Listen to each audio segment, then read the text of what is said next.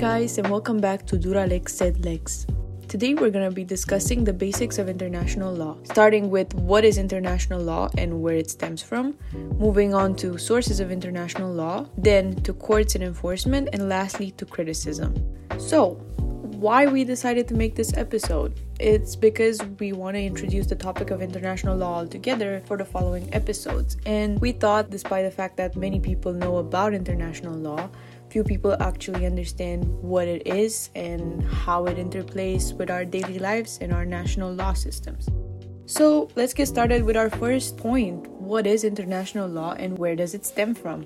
You have to understand that international law is a completely different field of law and its characteristics are completely different from any national system. It has two main areas private international law, which regulates private law affairs of an international nature. For example, citizen from country A steals a bike in country B from citizen in country C, and then private international law applies in order to figure out what the jurisdiction is and what law applies in this situation. And the second main area is public international law, which is a body of rules and principles that regulate the conduct and relations of states, international organizations, and individuals. If you've ever heard of international law, you were probably referring to this one as it relates to traditional fields such as diplomatic relations, war and peace, law of the seas, etc., and modern fields like environmental law, human rights, international organizations, and others. The very first thing and the main idea that you have to get about international law is state sovereignty. Basically, state sovereignty relates to the fact that states are allowed to govern themselves and be autonomous from other states. So, an idea of independence of states from one another. And state sovereignty has different implications, such as the fact that in international law there is no international legislative body, like you would have a parliament in national systems. It's only treaties and customary international law, which are sources that Anna's gonna talk about later, to which states agree because they want to agree to them, not because they were given by a higher authority. Furthermore, there's no executive body to enforce rules like you would have police in a state. Everybody respects international law just for the sake of keeping a promise. And lastly, there is no court with compulsory jurisdiction in international law. So, to better understand these differences, think about national law system as a vertical system in which you have an authority that gives and enforces the rules. International law is the complete opposite. It is a horizontal system in which states do not have authority over each other and would rather just make promises to each other and respect them in order to gain either economic or political advantages. But how did international law even come to be? It basically originated in the need of states to coexist with each other, so to maintain international peace and security. The subjects of international law are not only states, however, they can also be international organizations like the UN or the European Union. And interestingly, subjects of international law can also be individuals, as we do have human rights under international human rights treaties, like the European Convention of Human Rights, for example. So, guys, let's talk about sources of international law. These are specifically laid down within Article 38 of the Statute of the International Court of Justice, which is also short as the ICJ statute. And basically, we can distinguish between primary and secondary sources of international law. So, primary sources are kind of more prominent source of international law, whereas secondary source of international law means they're kind of used to determine the rule of laws if there's like legal ambiguity. But let's go with the primary sources first. We have three. The first one is international treaties and conventions, which are basically international agreements concluded between states and they're in a written form and are governed by international law. Then the second are customs, which are put together by the Latin phrases usus and opinio juris, which means state practice and general acceptation of the legal obligations. So basically, the states uniformly accept that this is a custom, everybody practices this custom, and they're all agreeing on it. They're all bound by it, basically. Like they're all agreeing and they're all okay with it. That's what makes it a custom and also state practice. Then, kind of example of a custom would be the jus cogens norms, which are non-derogable international norms erga omnes, and they are the prohibition of torture or genocide or something like that, and they're generally complied with and accepted, and they can never not be complied with. So they are just already bound by it. They don't have to accept these jus cogens norms; they are already bound by them and it's also uniformly accepted that this is a good practice, and um, that's why they're non-derogable, so they can't be derogated from in any situation ever. Like prohibition of torture, like that will always prevail even in war times, etc. Finally, we have the general principles which fill the gaps between already existing treaties, such as the principle of good faith. So, if there's again like kind of like legal ambiguity, don't know what's kind of happening, use general principles that kind of guide the way. And then there are also subsidiary means of international law, which are usually used for the determination of rules of law, which are judicial decisions and scholarly writings. But I don't feel like I have to explain them because they're somewhat self explanatory.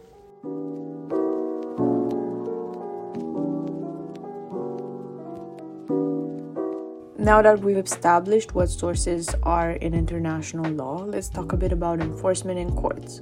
Like we mentioned in the first part, the main difference between international and national law is state sovereignty, meaning that there is no executive body to enforce rules and no court with compulsory jurisdiction. You have to understand that the international law system is decentralized, there's no central authority to make states act in accordance to international law. So you might wonder if there's no official authority to actually do something about states violating international law. What happens when there is a violation of international law? Well, firstly, states start disputes against each other. And as per Article 2, Paragraph 3 of the UN Charter, which is a treaty signed by most member states in the world, states have to settle their disputes peacefully, namely either through mediation, arbitration, or other freely chosen methods. Dispute settlement entails consensual lawmaking. There can be no dispute settlement that can function properly without an agreement beforehand. So basically, what this means is that if there is a violation of international law, there will be adjudication by consent in most cases. So let's talk a bit about the two main types of legal dispute settlement that are available in international law. The first main type of legal dispute settlement that we're going to talk about is arbitration, which always leads to a binding result in all cases of arbitration, a third party is involved, and it can either be a single arbitrator or each party can appoint their own arbitrator, and then those two will appoint a third arbitrator. But the downside to this is that arbitration can be really expensive. However, it is a very flexible method of dispute settlement. As the scope and jurisdiction of the dispute is established beforehand, the tribunal can be chosen beforehand, and also the applicable law can be established by the parties. The other main type of legal dispute settlement in international law is judicial settlement, which became popular after the Second World War in the later half of the 20th century. One very popular example and one of the first courts of international judicial settlement established is the European Court of Human Rights. In judicial settlement, you can either have specialized tribunals for dispute settlements, which deal with specific purposes, or tribunals that deal with general purposes, like the International Court of Justice. Usually, states are more inclined to accept jurisdiction of a tribunal of specific purposes rather than general purposes. Now, we're going to talk a bit about the most important and most popular, arguably, courts of international law. And obviously, we're going to mention the International Court of Justice, which is located here in the Netherlands, in The Hague. It is considered to be the most important international tribunal. It is a permanent court, meaning that it was not established for a special purpose, like the International Military Tribunal of Nuremberg, for example. And it has two main competences settlement of disputes between states and advisory jurisdictions, meaning giving legalized advice to the UN and specialized agencies. But does this mean that the ICJ just has universal jurisdiction and can just settle any matters anywhere? No, it doesn't, since you states basically accept its jurisdiction when signing the ICJ statute, meaning that it is only binding to the parties that can also make reservations. A certain state, for example, won't accept the jurisdiction on matters of environmental law or any other matters. Reservations can be very far reaching. The ICJ can exert its jurisdiction on states that have not signed its treaty only if they subject themselves to the jurisdiction of the court. Our second example, and one court that we've actually talked about in our first episode, is the European Court of Human Rights, which is more of a regional court created by the Council of Europe. Attention, Council of Europe, and not the EU. And it is based on the European Convention of Human Rights, which is signed by states vouching to uphold these rights in their national jurisdictions. The European Court of Human Rights only has jurisdiction in matters in which a citizen lodges a complaint about a national state violating their human rights. The court then rules on the matter, and in cases when a violation is found, states are obliged to execute the decision of the court. Decisions issued by the court are final and cannot be appealed upon. The main consequence for the violating member states is to ensure that the violation never occurs again. They can do this even by changing their national laws in extreme cases. Victims are entitled to just satisfaction, which are damages awarded by the state found to be in violation. These can either be pecuniary damages or the rejudication of the case now that we've like know a bit more about international law and the ICJ itself, we can talk a bit more about criticism. So critically reflect on what we've talked about earlier.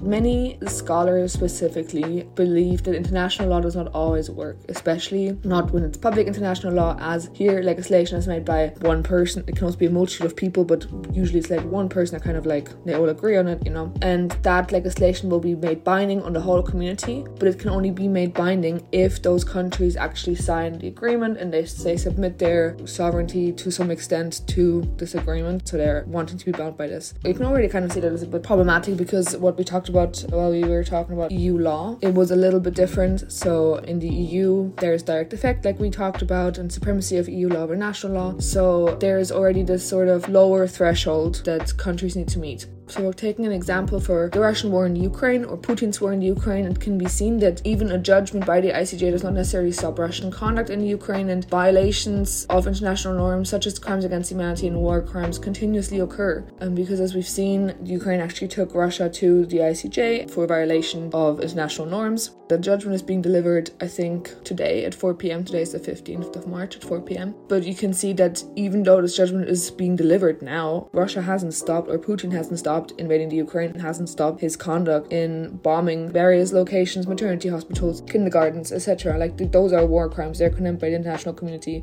That's what he's being tried for, or Russia is being tried for.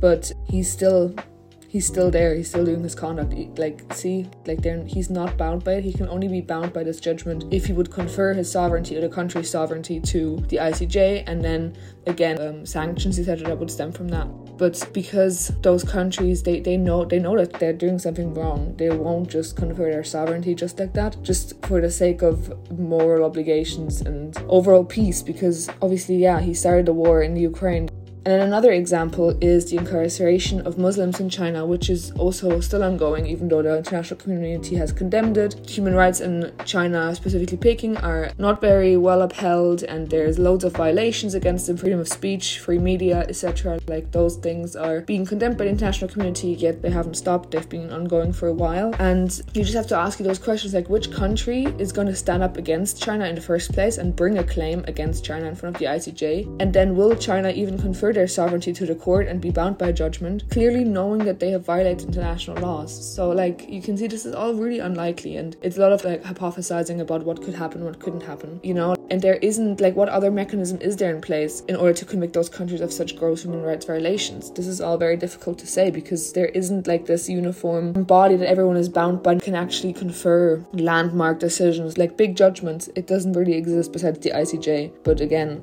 you see this is all an intertwined web.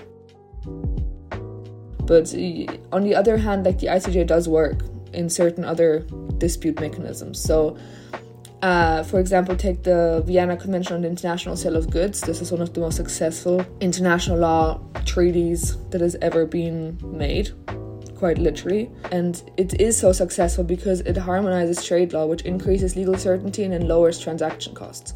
But you also have to keep in mind here that this concerns private international law. Um, so it's a different area to public international law, what we were talking about earlier, and thus it only concerns private disputes between companies within um, respective countries. So it's not country against country, but it's company against company within two countries. So it's a little bit different, and you can kind of see why it works a little bit more there. So, guys, this wraps up today's episode on the basics of international law. It's kind of an introduction into the topic, and it's kind of like a mini pre episode for next week's episode with Dr. Mando Lachovica, where we're going to talk about law within a digital society and also a little bit of international law because her expertise lies within both of those topics. So, yeah, we both really hope that you enjoyed this episode today and let us know any feedback, any topics that you want to see in the future. You know the drill. You can find us on Instagram at duralexsedlexpod. That's one word. And we'll see you next episode, which is actually going to come out this Sunday. So stay tuned. We're going to be posting about it on our social media. So stay tuned and we'll see you soon.